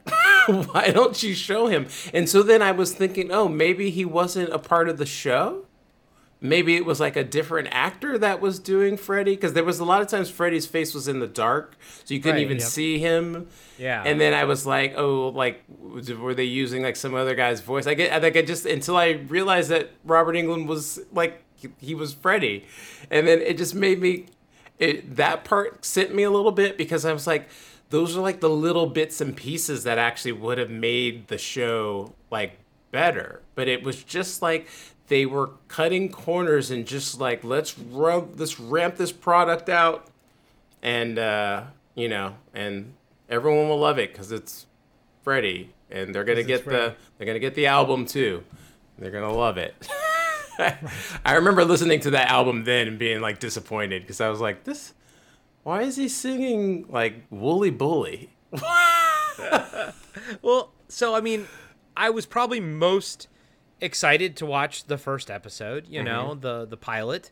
Uh, because of the origin story, and I remember it, and I remember even the bumper of him being like, "Don't worry, kiddies, this is my nightmare this time," you know, and like I was like, "Oh, that's kind of a cool thing." You kind of you feel a It is little bit more relaxed going into it, um, but like what I think illustrates the entire thing or the downfall of the episode is that the main protagonist, the, the cop guy that I was saying, uh, Ian Patrick Williams, like he gets at the very end he you know he gets his from Freddy, but it's like in a dentist chair. It kind of like had no. You would think he would have been burned or something that Freddy would have you know some kind of revenge and it would be fitting with how Freddy went out. But all it was was this guy had to, even though he's freaking out the entire entire episode, he like chips a tooth so like he has to go in and like get it fixed, and you know he kind of goes under the the laughing gas. And Dial and I remarked, uh, you know, then all of a sudden the the the dental assistant is like in her underwear. So of course you know you know that now he's in a dream or something. But I was like, oh, that's uh, I perked up a little I bit right wish- there. yeah, Um, Or was he to in a me. dream? or was he in a dream? right or it's, or it's like seinfeld it's uh you know um but like so so i think that illustrates like I, you know it started out decent aside from like the fact that like yeah you could tell robert englund was not on set. And i thought maybe they were just doing it as sort of artistic interpretation where you don't really ever see freddy's face and stuff like that. And i was like oh that's kind of cool. There was one shot where they kind of zoomed in and it, you could tell it was robert englund's mouth but there was mm-hmm. like one of those you know like shadows and everything. But I, now that i look back on it I think you guys are right. I think he was not ever actually there when they're filming it, and they film all those little scenes on the side.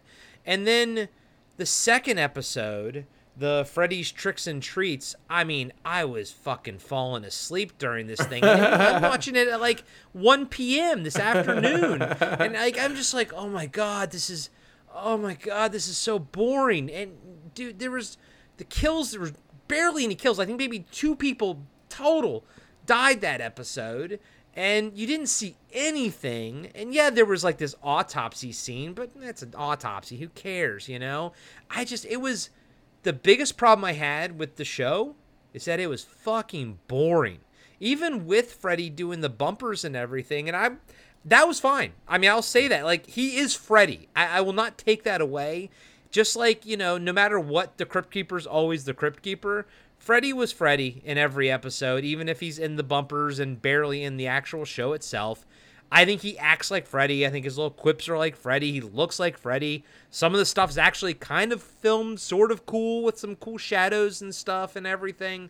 But the body, what was actually in these two episodes, just a snooze fest. And, you know, like Diallo, like you said, I felt the same thing, man. Like, I'm like, there's something lacking here. There, and in like first episode directed by Tobe Hooper, trash. That episode was trash. And I'm like, I'm like, oh, Tobe Hooper, you know, putting your name on this thing. You know, fucking Alan Smithee should have directed this thing. Isn't that why he got just- fired from Poltergeist? maybe, maybe, but yeah, I, I that was my takeaway. I was excited to go into it, not being the biggest Freddy fan, but still, obviously, having nostalgia for Freddy, and just being bored. And then, you know, Friday the 13th has no Jason Voorhees in it, but the writing was good and the characters were interesting and it shot really well and it seems like especially Scarecrow seems like it has a budget. Like I don't know, something went wrong with the Freddy's Nightmares on some some angle. Well, I've got I've got one possible idea or theory about that, or why it failed so much more. Um, be, but before I get to that, I want to point out I appreciate that they kept it in Springwood. Yes, That's the that fictional cool. town Yeah. that it takes place. And in the Tricks or Treats, uh, there is a shot of the Elm Street house, and at one point, Mariska's character Marcia, she's in like the boiler room of uh, you know the of where Mm-hmm. Freddy would do his killing, and there's so I appreciate that. I thought that was kind of cool, but Freddy is such an iconic uh, memorable character, and he and he and those movies are built around him talking the whole time and selling himself. Unlike the first one, where he doesn't talk as that much, and I think that's why I like the first one so much because it's truly a horror film. It's not a horror comedy, horror comedy. Um, but you know, Friday the Thirteenth, Jason doesn't talk; he stalks. So there's a lot more. So it's reliant upon the actors in the movie to carry the stories and the dialogue and the and keep that flowing. When you take Freddy out of the movie, when he's the or the show, when he's the biggest dr- reason you're watching it to begin with, like you're relying on the characters that are kind of lame. And like in so many of these Freddy movies, the the support the actors are kind of lame because they all get killed off anyways. You know, um, in Friday the Thirteenth, we there, there's no Tommy Jarvis. In the, I know Nancy is like the final girl. She's not that good though. Let's be honest. Like Nancy's not that great.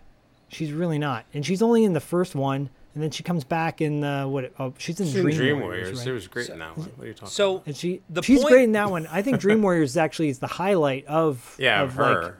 Characters and her. Yeah. But then they kill off so many characters, and there are there are good ones in throughout the series, but they kill them all off. Mm. But so so Just but like the do in Friday direction I think you're going here is that so if Freddy is the the part the thing that we want to see, but yet he's what's in the show the least. You know, like there there's some kind of off balance there.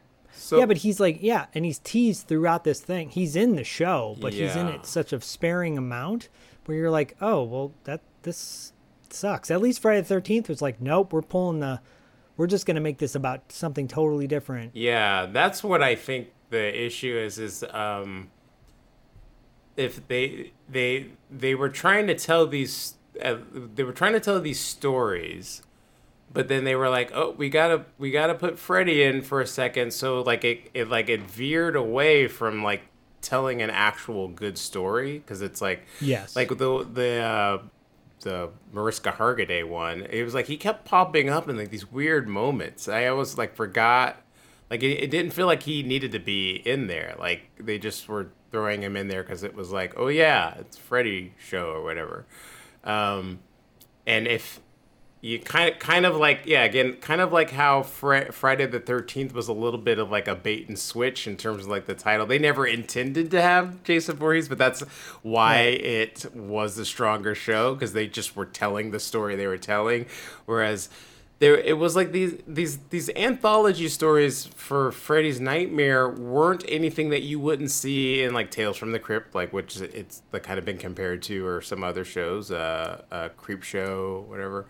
Um, but those stories didn't have Cat's Eye. Remember that? Movie? Yeah. Oh, Cat's yeah. Eye. Yeah, yeah. I like Cat's yeah, Eye. Yeah, me Yeah, too, me too. And so it's Drew like Barrymore. those. Yeah. Uh, oh yeah, Drew Barrymore. She's Robert She's Hayes, canceled now. James Woods. Yeah, she's Um, yeah, she's been yeah, canceled. she's canceled as of like today or yesterday. Yeah, that was yesterday. Um, but yeah, it's like Scab. you know they like Cat's Eye is an example of where they they told separate stories and then they actually had the cat integral. I think it was like in the last story with the um Yes. The yeah whatever troll, with the little yeah. troll. But like if Freddy's Nightmare had just been he he, he was just the Crypt Keeper and introduced the story like he introduced Friday night videos and let the videos play and didn't jump in the bottom of the screen on Friday night videos or something and just like let the videos be the videos the st- the show would have been I think would have been a little stronger but yeah like because like the Mariska Hargitay story well, actually no, to, to Diallo, to your point, like, and I think what like illustrates it is, I think our minds, like, when we watch it, we know that Robert Englund isn't there with Mariska, you know, like on set, and then Zak, like you said, you know, there's a shot of his like face or something, but you can tell that that was probably filmed, you know, later, and It's I so bad. and I think like it's the uncanny, it's the uncanny valley thing where Mm-hmm. we just know as a viewer that Robert Englund isn't on set, that there's just something Right. not right because we would have seen his face with the other actor's face. And I think Diallo, I think it's going to, I'm thinking to that, to your point, it's like there's something not right about it. And it's, I think it's the lack of Robert Englund. You know what part of what it is? I'm going to bring up another canceled, although I think he's been released from prison and has been like exonerated maybe is Fat Albert. uh, Bill Cosby. So when you if you watch if you go back and watch Fat Albert, it's like they have the show, right? And then uh, Bill Cosby would pop up in the middle of it and sort of be like this narrator, kind of like tell you what you're supposed to think about the dilemma that Right. these characters Yeah. in, and that's kind of what Freddy was. It was like they they like when they whenever they jumped to Bill Cosby, it was like this junkyard, but it was like live action. You could tell it was on like a particular set, right? Yeah, and yeah. that's what was happening with this show where the shit the, the all the stuff is going on where whatever the story is and all of a sudden you're jumping to the boiler room to see Freddy like walk around and say his lines and kind of like interject but he wasn't really interjecting with anything of substance anyway he was just popping in with a one liner or something and was almost like oh yeah i'm still here and then he'd go like he'd it would go to commercial or whatever so yeah. There's no tension there. There's no tension there too. Yeah. He created no tension whatsoever. Yeah, it just Yeah. would have been better if he was at. The, I mean, you know, this is all in hindsight, but it just would have been better if he was at the beginning and end, maybe, Yeah. or just n- full not on there crypt, at all. Yeah, crypt keeper style. Yeah. Full on crypt keeper style, and Yeah. just have the and then focus on making a good story that you're not trying to pigeonhole Freddy into. yeah, just like these are creepy tales from this town, and then every once in a while, it's actually a story about him. You know. Yeah. Um, and but I, I think you know part of it is like i i there, there was the money grab. I mean, this was like sort of like that peak Freddy like era. Like it would it would have been after three, and I think because the three was like it hit a certain peak at that after that movie. Yeah. Um, and yeah, they just kind of. I think they, it's like New Line wanted a show, but again, they couldn't do an R-rated TV show. There were really no outlets for that at the time, unless it was on cable. Um, so and no one was thinking about doing shows like this on cable. yeah, so it just had so they had to temper it down a lot, and I think that's partly why the show manifested the way it did. So instead of being Freddy focused, they had all these other anthologies. So, anyways, it just was like kind of broken from Inception, and you know, it, it, I mean, it is what it is. Like I said, I it doesn't it didn't make me mad. But I definitely am like this. It wasn't good, and I never thought it was good. Like again, like what I was saying about Friday the Thirteenth. Like when I watched it, I was like, "Yeah, this isn't very good." And I all through the years, I'm like, "Yeah, it wasn't very good." So I, I don't have like a change of opinion about it. Um, but it was cool to be able to go back and watch it still, just to kind of see see it again. And I was going to ask, you know, what your, you know, nostalgia versus reality, and uh, you you gave that answer. Uh, so Zak, you know, on to you. Final thoughts of the two shows: nostalgia versus reality, etc. reality for Friday the Thirteenth is it's a great series. I look forward to watching it, uh, more episodes of it. Nostalgia, uh, it actually is better than the nostalgia because I didn't have that much nostalgia for it, and now I'm like, oh, outside the opening theme and and you know one or two little things here, uh, I I I had no real connection to it. Now I really want to watch it again. I want to rewatch it and maybe see if there were episodes that stand out to me and go, oh yeah, that was the episode that caught me. Like Diallo was saying, the really scary one. Uh, Freddy's Nightmares. I had a lot of nostalgia for this one back in the day, and the nostalgia is still kind of there. Uh, but man, the reality is it's it's just a it's a fart show. Like it just it flames out, and there was so much syndication going on at this time in the late 80s early 90s that was really good case in point we brought up quite a few syndicated shows um I just it just always rubbed me the wrong way. God bless Robert Englund for having a career and having this this character be his like his Elvira or whatever. But uh, man, I always wanted Freddy to be more sinister. I didn't want him to be comical. I like sinister Freddy, not comical Freddy. This is comical Freddy, and it's a, it's slow on the go, and uh, yeah, it, it it flamed out. But I'm again glad we watched it for the nostalgia factor. I mean, I, I probably feel exact same way as you, Zak, and and you know you, Diallo, probably uh, back in the day. Um, yeah, I I loved Friday Thirteenth and uh, was was shocked by how much I enjoyed these episodes.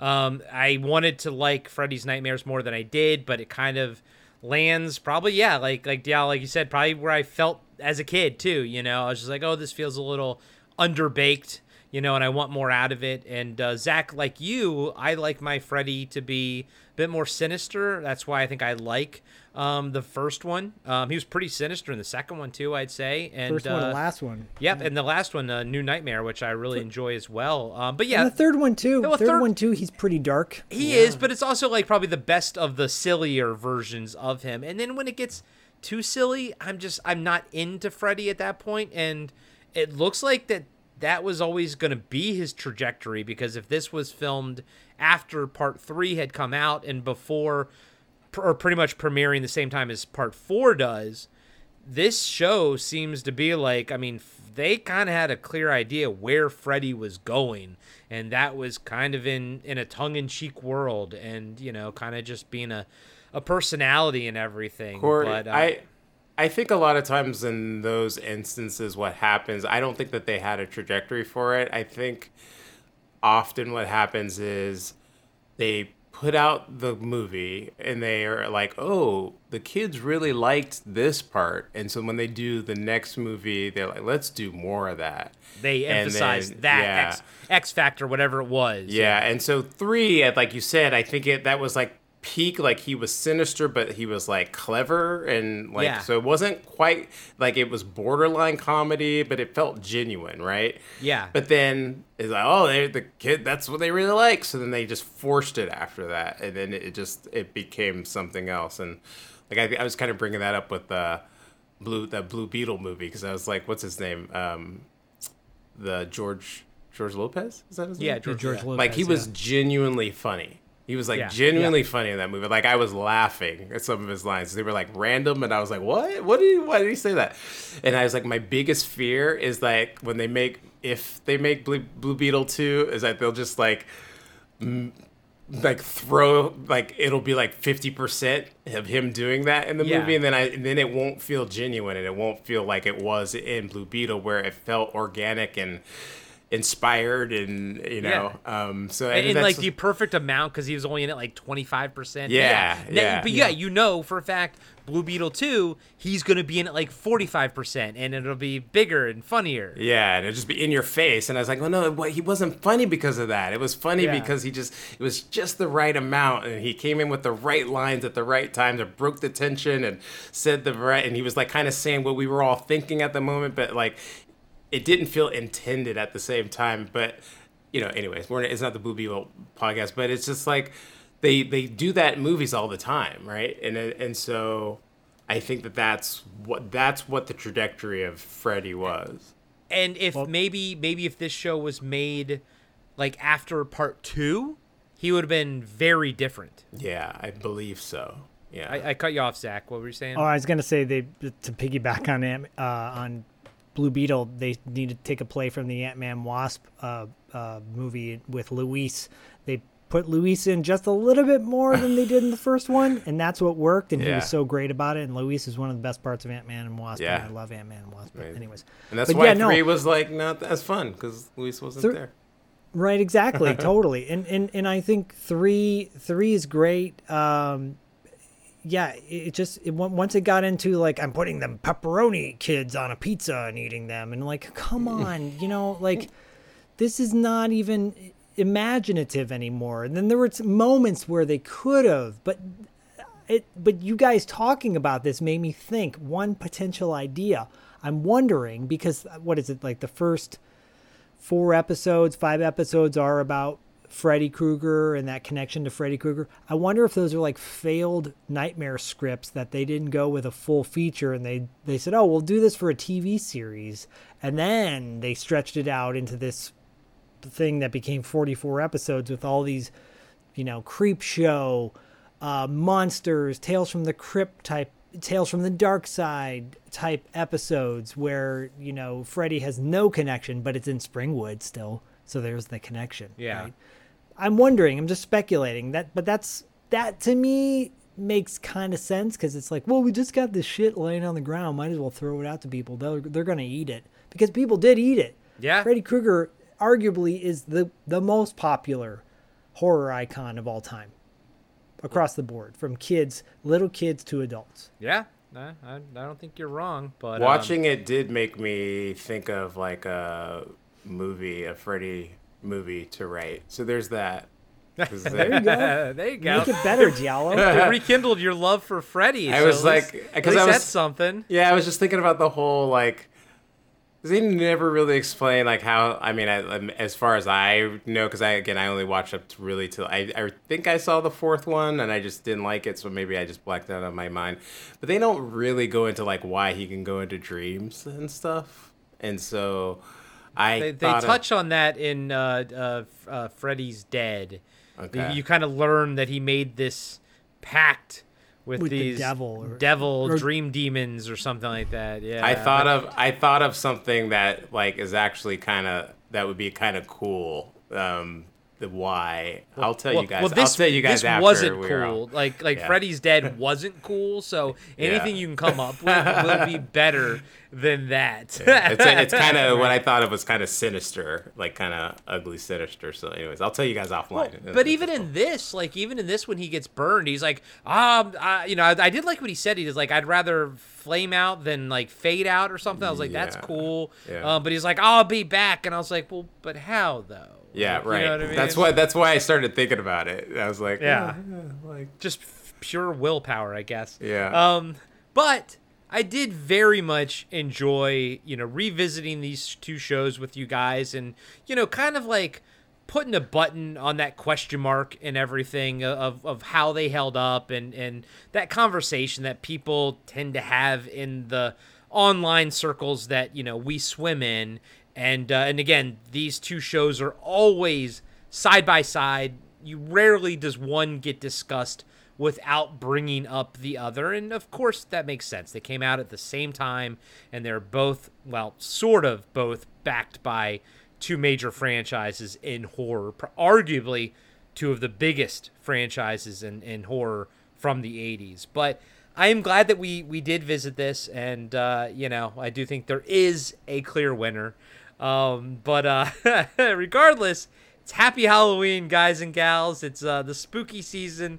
and everything and and i love it and i love doing all these shows with you guys uh, diallo what do you have that we can talk about. What do we besides Galactica? Actually, that keeps uh, that's you guys are still working on that and everything. I think right now you're only, you're still going through what season two, right? yeah, now, we right? are we uh, my I think by the time this comes out, we'll be like in the back half of season two.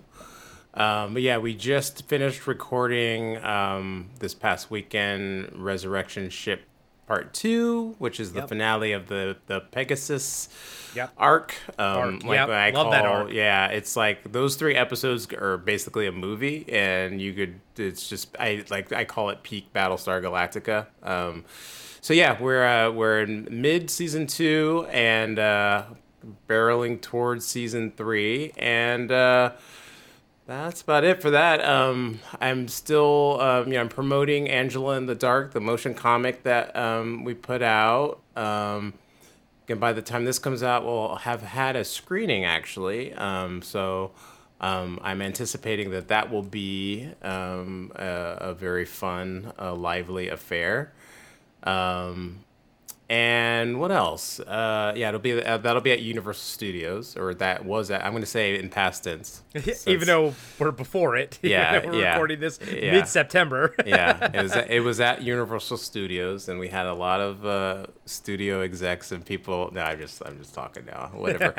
um, but uh, yeah, so there's that, and uh, still uh, kind of working on the first Noel, um, getting back into putting that out, and um, then the rest of it is just like trying to figure out what my life's gonna look like for the next. Uh, one month to a year, so aren't aren't we all, buddy? Aren't Yeah. we all? yeah, yeah. Zak, what uh what's going on at two dollar late fee this month? It is Lost Boys month. We just dropped the Lost Boys proper episode, and then we've got a, an Alan Frog. Uh, Jamison Newlander joins us uh, to do a trip down memory lane on Lost Boys. So the this air the day before this episode airs, uh, we just dropped the Lost Boys proper, and Jamison's coming up the week after. So check that out. Lost Boys month on two dollar late fee, and man, oh man we got a lot of big stuff coming up uh, in the next few months. So with podcasting after dark and two dollar late fee, um, Diallo, Corey, Paul London, and Dustin and myself, uh, we've got some stuff coming up in a few more months. So stay tuned. Uh, if you want to jumpstart on that, go to our Patreons and sign up on our Patreons. Patreon.com, podcasting after dark, patreon.com, $2 late fee, all that good stuff. You get all the info ahead of time before anyone else does. Darn tootin', baby. And yeah, right now, Zak and I are, man, we are at the uh, very, end, pretty much the very end of John Carpenter's uh, filmography. Um, we have uh, this month, we have another one of his Masters of Horror episode. Um, but then the final month, we will have uh, The Ward. And then we will be on to our new uh, auteur in 2024. Auteur in 2024. Try to say that uh, 10 times fast. But uh, yeah, go check Alan out. Alan Smithee. There it you will go. be Alan Smithee. That is that would actually be an interesting filmography because then it would be a bunch of different people. But you could probably do one based on everyone who went by Alan Smithee. Uh, Yes. that would be fun. But But uh, yeah, everybody check out their Patreon and see what all the hullabaloo is about. that is right. Hullabaloo around the around the world, and uh, you know, a free way to help out every single show. Podcast After Dark, two dollar late fee. Um, Galactica, actually, the First Noel Chronicles. Free way to help out every single podcast that you enjoy is leave a five star review on Apple Podcasts, Spotify, and wherever allows reviews and or ratings. Zak's making head sh- gestures same as me. So you know what? Happy Halloween, everybody! And as always, Cut you on the obscure side. oh, it's Freddy Krueger. Oh no!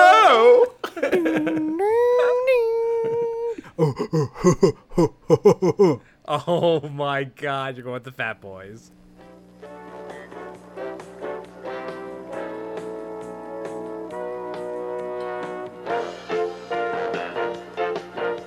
Be sure to subscribe to Podcasting After Dark and give us a five star rating on iTunes. Support Podcasting After Dark on Patreon. Follow us on Instagram and Facebook at Podcasting After Dark. And visit us next time for another installment of Podcasting After Dark with Corey Stevenson and Zak Schaefer.